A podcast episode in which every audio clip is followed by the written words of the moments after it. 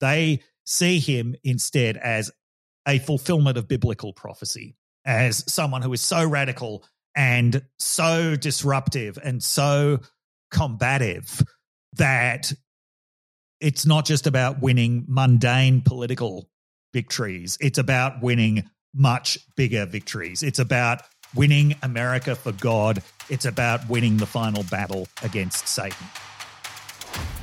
You're listening to the USSC Briefing Room, a podcast from the United States Study Center at the University of Sydney, where we give you a seat at the table for a USSC briefing on the latest developments in US news and foreign policy. We'll cover what you need to know and what's beneath the surface of the news.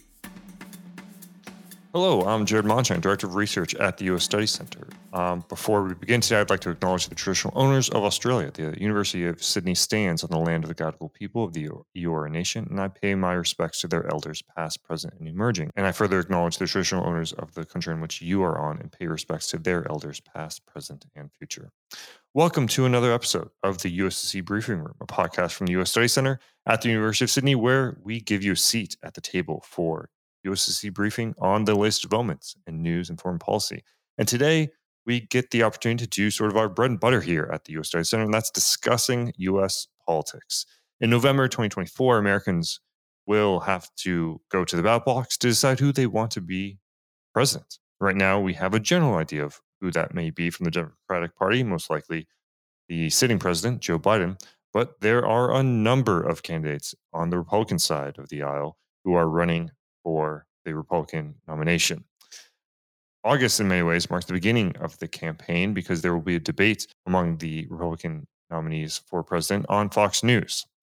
Now, to discuss this and so much more in such a compelling and interesting election season that we are entering, I have two distinguished guests with us today. I have David Smith and Victoria Cooper. David Smith is the Associate Professor in American Politics and Foreign Policy was jointly appointed between the U.S. Study Center and the School of Social and Political Science at the University of Sydney.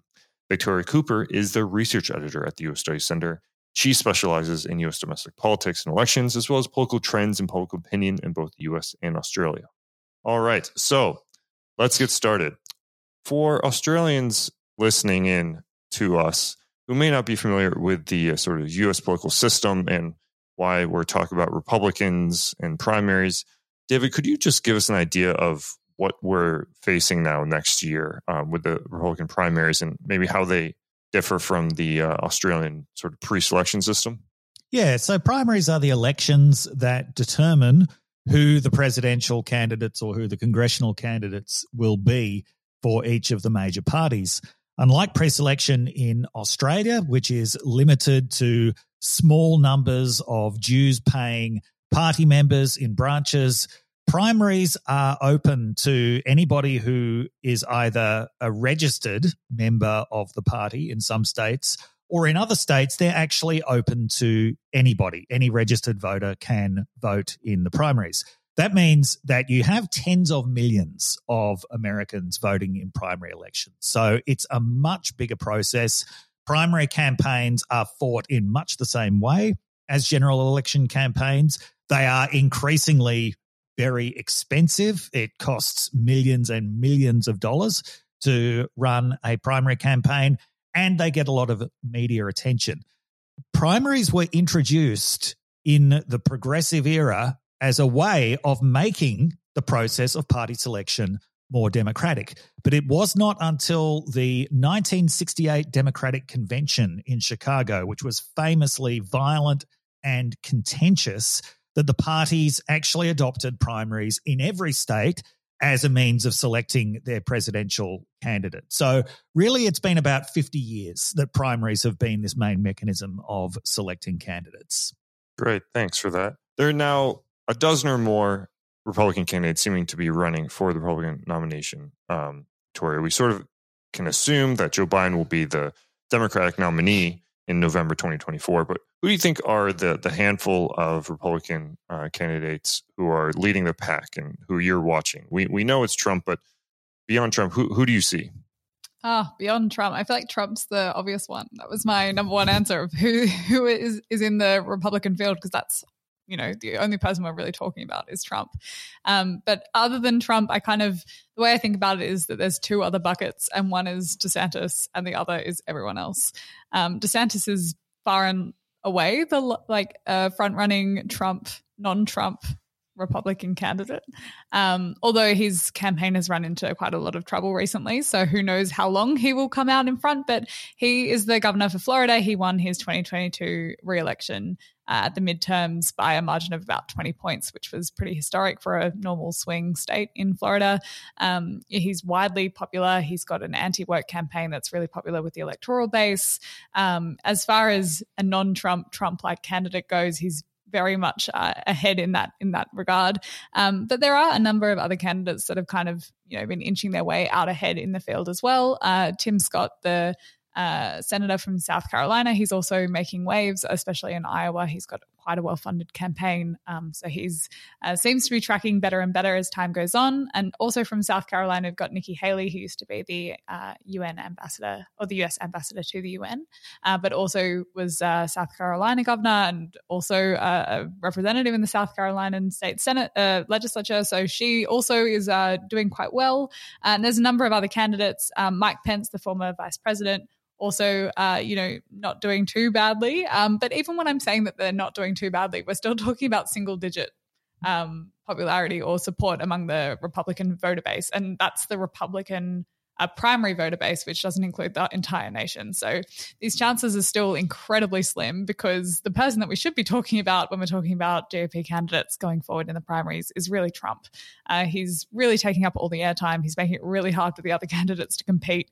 Um, and he has, you know, I, I think the last statistic I saw was if DeSantis is the next closest runner. He's still got a 36 percentage point lead, which is massive. Um, and the other candidates are kind of splitting the tickets between themselves. So when you ask me who the Republican field is, it looks like Trump, DeSantis, and a bucket of others. Anyone else you want to add there, David? There's also Vivek Ramaswamy, who is not a politician at all. He's a 37 year old biotech entrepreneur and he is essentially running as Trump 2.0. So, as somebody with no political experience, who is proposing a lot of attention grabbing but completely unrealistic things. Last I heard, he was proposing to the NRA that everybody in Taiwan should be given a gun and mm. trained to use it.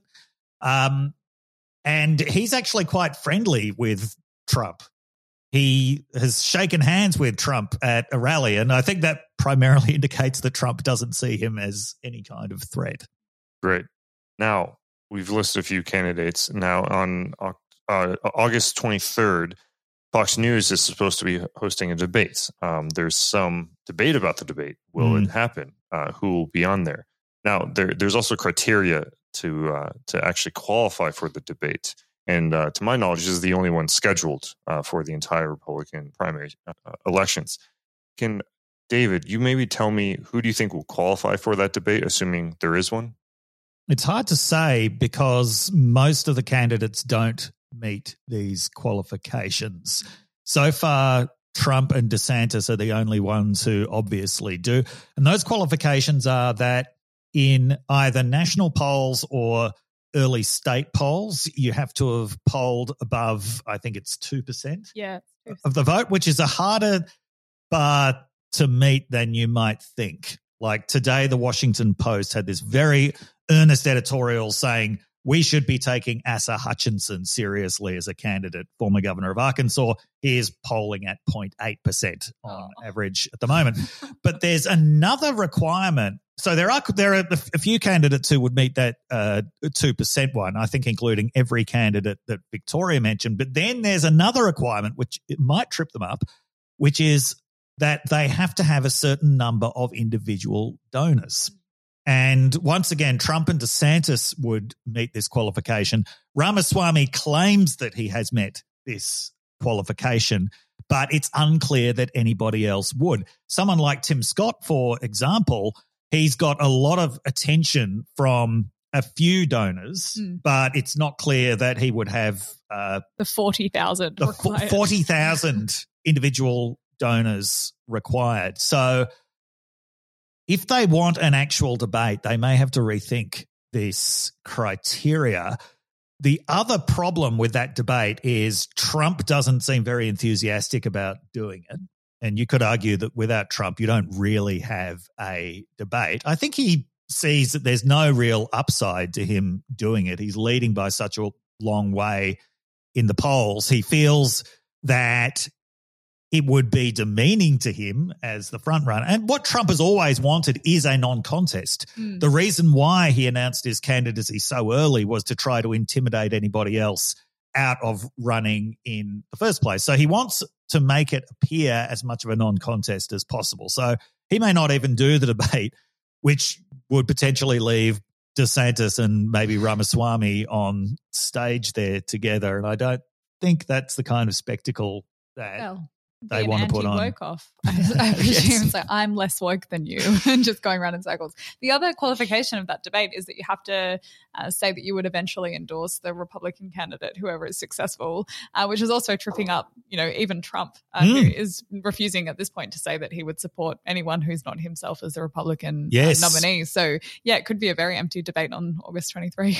Speaking of leading, Trump is facing a third indictment, maybe more than that but he his lead in in the uh, polls on Republican approvals uh, is arguably better than ever uh, since he left office. One of the the challenges is that that defies conventional wisdom. Usually, if a uh, politician is indicted, it's not a great great outcome for them. Um, Victoria, can you just sort of walk us through how are Republican uh, candidates who are not Trump navigating this, and why does it seem like uh, some of them, maybe particularly Chris Christie, are willing to talk about these indictments and talk about uh, Trump's behavior, and some of them seem to be willing to basically ignore the elephant in the room at every opportunity.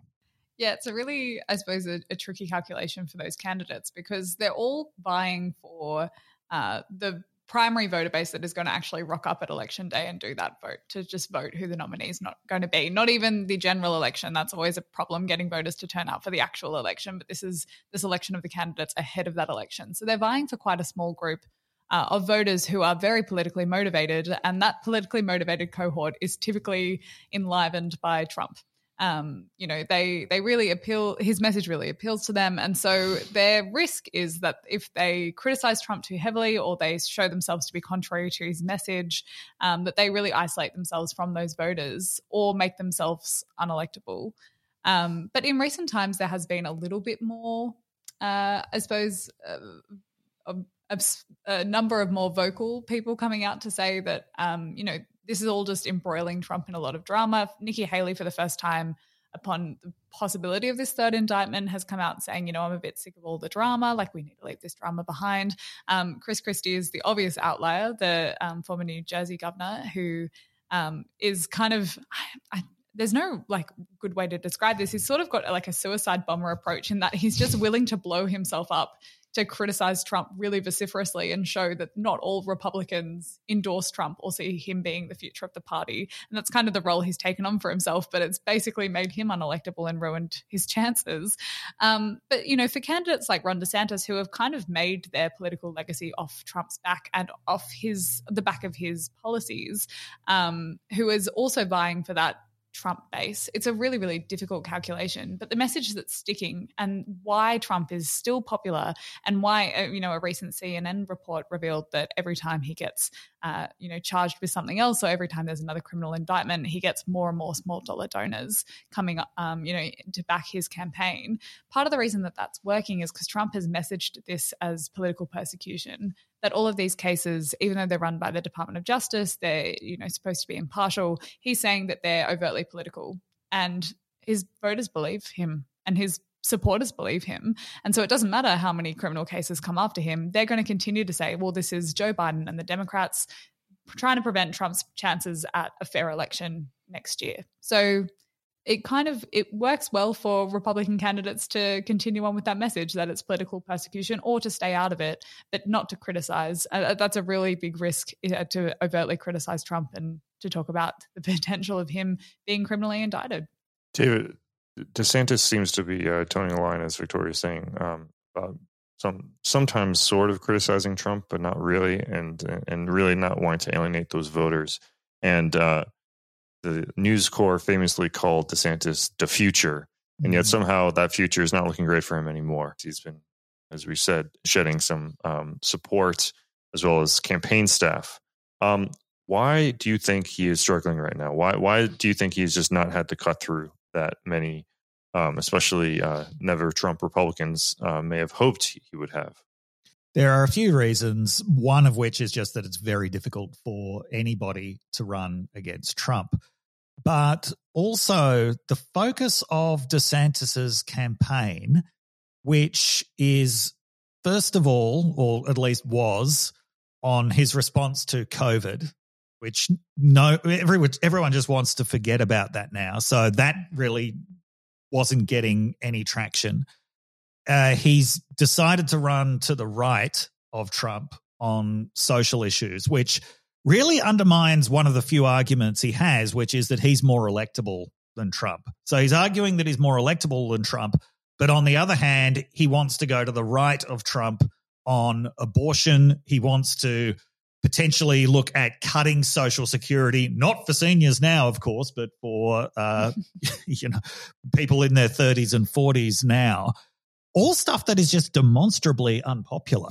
And uh, I mean, he waited until May this year to get into the race. So he waited until Florida had had its special legislative session, which has essentially tied him to all this really far right legislation, including a six week abortion ban, one of the toughest in the country. Now, DeSantis wanted to wait to get into the race so that he would have more of this legislative record to sell to conservatives as I'm actually doing stuff uh, where, uh, you know, I've got a record of achievement that Trump doesn't have. But for people who are taking electability seriously and who aren't completely deluded about the nature of the electorate, they know the way that abortion hurt Republicans in 2022. And this stuff does not make DeSantis more electable. A lot of the enthusiasm around DeSantis was around, as Victoria mentioned, this really historically significant victory by Florida in 20 points. But in retrospect, I think that that was misread. Republicans in general just did very well in the state of Florida. Florida is shifting significantly to the right. One of the reasons behind that um, long term sectional shift is the fact that the Latino population of Florida is considerably to the right of the rest of the Latino population uh, in the US, partly because it's made up of immigrant groups uh, who, for whom Trump's anti-communism, anti-socialism um, campaigns against Cuba and Venezuela had a lot of resonance. Um, but also, there's a very heavily uh, evangelical and Pentecostal element um, in that in those communities that that uh, Republicans have really gained from. Um, it also has to be said the Republican Party in Florida is very well organized and has very good uh, Latino outreach, and the Democratic Party is uh, pretty moribund. So it's kind of easy to overstate the significance of DeSantis's win. And coming back to the point about COVID, so De- DeSantis really took this as a sign that the country is going to want me because I stood up to Fauci and I stood up to the health bureaucrats um, on COVID. But when you look at what happened in other parts of the country, so Gretchen Whitmer, Democrat in Michigan, who had basically the opposite response to DeSantis to COVID, she won re election by 10 points in also a very historically tight state. And uh, Mike DeWine, the governor of Ohio, Republican governor, who possibly had the most hardline anti COVID stance of any governor in the country, he got reelected by 27 points in 2022. The same time, you had Jared Polis, a Democratic governor of Colorado, who had almost exactly the same approach to Trump, got reelected by 18 points. So it's really impossible to read into the reelection of governors what kind of COVID stance you'd be able to sell to the country, which doesn't really want to hear about COVID anymore anyway. And this is part of the problem with governors. For every Bill Clinton, um, for every Ronald Reagan, some locally popular governor who makes that leap to the presidency, there are dozens of Scott Walkers, of Sarah Palins, of mm. Jeb Bushes, of people who were phenomenally popular as governors of their own states, who the rest of the country just looks at and does not like. And DeSantis certainly had what it took to win in Florida in 2022. But when he's on the campaign trail now, he really seems to lack some of the expected skills of a presidential frontrunner. And certainly the contrast is often drawn between he and Trump. He just doesn't seem comfortable talking to large audiences. He doesn't seem comfortable in interpersonal interactions. Really, his preferred medium is a press conference where he is shouting at journalists while surrounded by aides. Uh, he doesn't really do very well in any other setting. And even though there are there have certainly been conservative media figures who've found those performances quite thrilling, I think this is one of the reasons why he's not actually getting a lot of traction. He doesn't have the, the kind of charisma of somebody like Trump. He he doesn't really have um, a, a sense of gravitas, and it it's hard to see how that can really be rectified. Another thing that's worth mentioning is that he had quite an unusual approach to building his early campaign, which was not to create an army of volunteers to go out and door knock to him, but it was paid employees. So he's had he's uh, knocked reportedly on 640,000 doors, about a quarter of them in Iowa, where his campaign has been concentrated.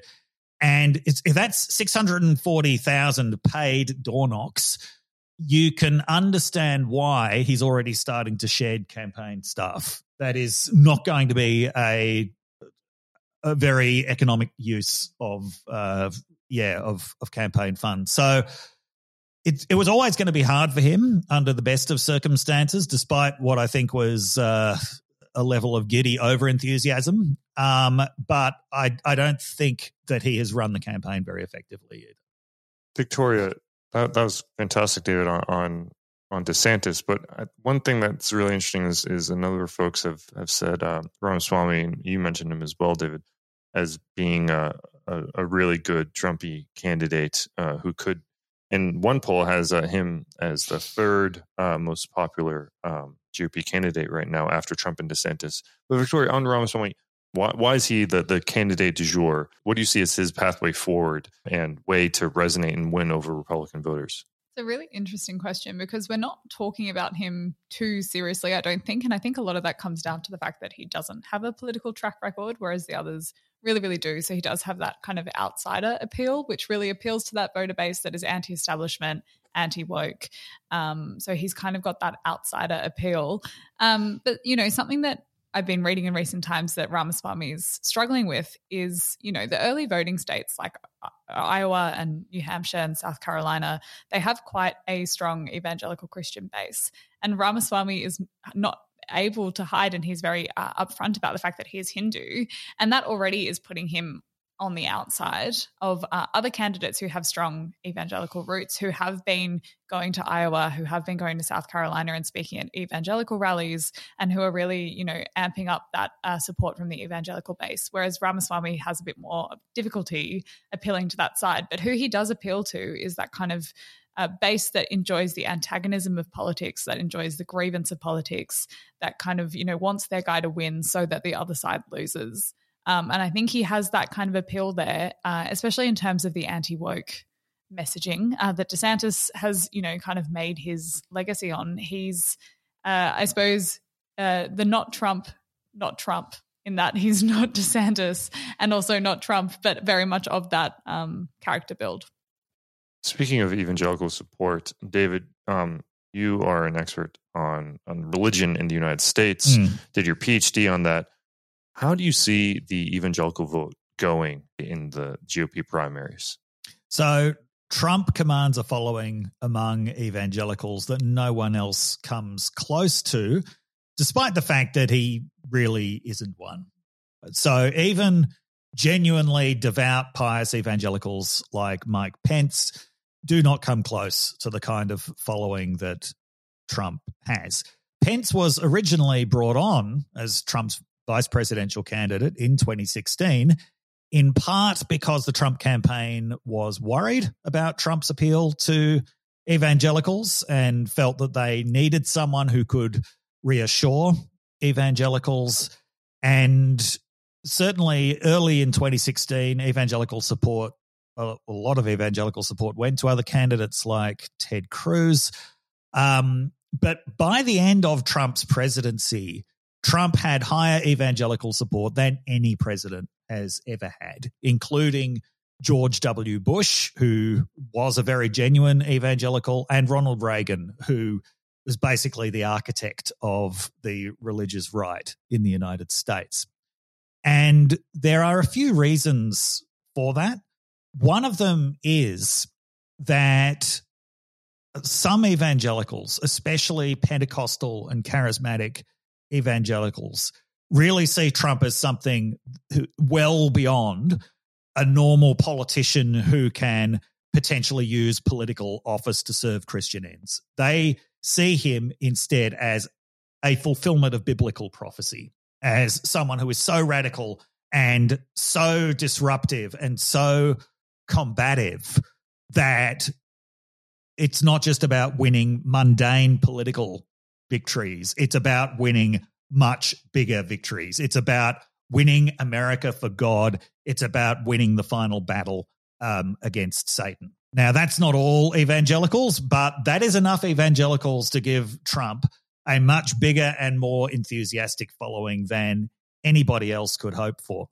The other thing, though, is that even the label evangelical has become so laden with political meaning that it doesn't necessarily refer anymore to strict definitions of to be an evangelical, you have to be a born again Christian who's been uh, baptized or confirmed as an adult, that you have to engage in proselytizing activity, that you have to have a certain interpretation of scripture, that you have to uh, go to church regularly.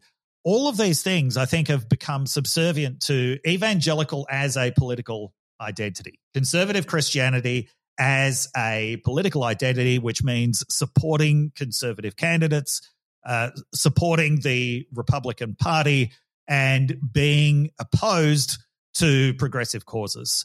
That uh, encompasses the meaning of the term evangelical now as much as those traditional religious understandings when you actually ask people what evangelical means. And this is reflected in surveys that ask people about their uh, self identification as evangelical. That is a double edged sword because it means that people who might not have previously thought of themselves as evangelical uh, now do so because of their support for Trump.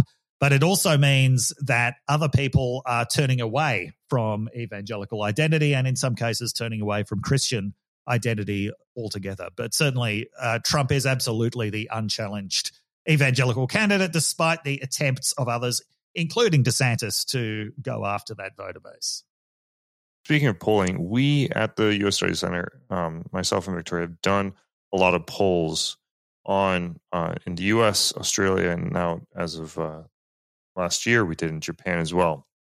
So I'd love to know, um, Victoria, before we move to each of our figures, are there polls that you're watching? Are there stats that you're looking at in general? Are there are there sort of trends you're looking at that you think sort of can help the politically hungry australian to understand where the us is, is moving on certain issues in certain areas or on certain candidates? Yeah it's a it's it's interesting. I think as australians we would love to think that this election is going to be won on issues that we are thinking about and care about. So we want them to be talking about foreign policy. I doubt it. You know, in these, uh, you know, people often ask me, they're like, you know, what do these candidates say about AUKUS? Nothing. like, none of these candidates are going to talk about AUKUS. What they're going to talk about is the stuff that gets them to the ballot box. And they're things that are incredibly proximate to them, is things like the cost of living, the economy, always weighs into this. And that's something that we're watching, especially when it comes to Joe Biden's reelection. You know, he is still the Democrat nominee, he still has to get reelected next year. something we're watching is whether the economy and the fact that it's doing slightly better, uh, whether that's going to impact his approval ratings, which have been sitting in the low 40s since I think it's August 2021. So, you know, is that going to give him a boost? And is that going to better his chances for whoever this Republican nominee is going to be? Um, but other issues that I'd be looking at, especially abortion, uh, since the Supreme Court overturned Roe v. Wade, um, the ability to legislate on abortion has been returned to states. Um, and that has seen abortion law uh, take very different stances across the country. Um, and that weighed really heavily into the midterm elections. Um, and, you know, we talk about it as kind of being an election. Um, you know, based on COVID and a number of other things, but abortion weighed in really, really heavily, especially in, um, you know, Democrat for Democrats that won and won unexpectedly. They quite often won uh, on the basis of uh, there being you know abortion law on the line or abortion law uh, that could have I suppose, restricted um, access to abortion in those states. So they came out quite heavily in support, and that does really drive voter turnout, especially for Democrats. So another issue that um, we should be watching quite closely. Um, I think other issues, especially when it comes to this Republican election, something that's come up since 2021 is things like parents' rights and schools. Uh, that's quite often a state based consideration, but all of a sudden it's kind of seeping into the national conversation about what is the future direction of the country. And that that's a, I suppose, what we would term a culture wars issue. But, you know, if we're talking about messages that cut through with the electoral base, we're talking about things like stop woke, we're talking about things like critical race theory. Um, all of those kind of discussions and where people sit on that that'll feature in um, the Republican uh, primary nomination series, be that in the debates or in the campaigns themselves. Uh, and so I suppose there are there are a couple of things. I don't know, David. Do you have any other issues? I think the 2024 election is going to be another referendum on Trump. Yeah, that's that's my feeling. And no sane Republican strategist would want it to be a referendum on Trump.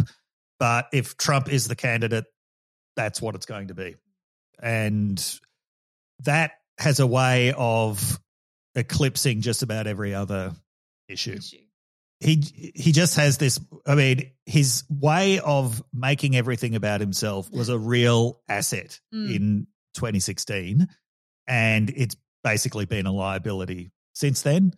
Uh, but there is really nothing that Republicans can do about it. There's nothing Republicans can do about the fact that Trump wants to make the 2024 election about the 2020 election, mm. about about the fact that he feels that the 2020 election was stolen from him and that America needs 2024 to redeem him.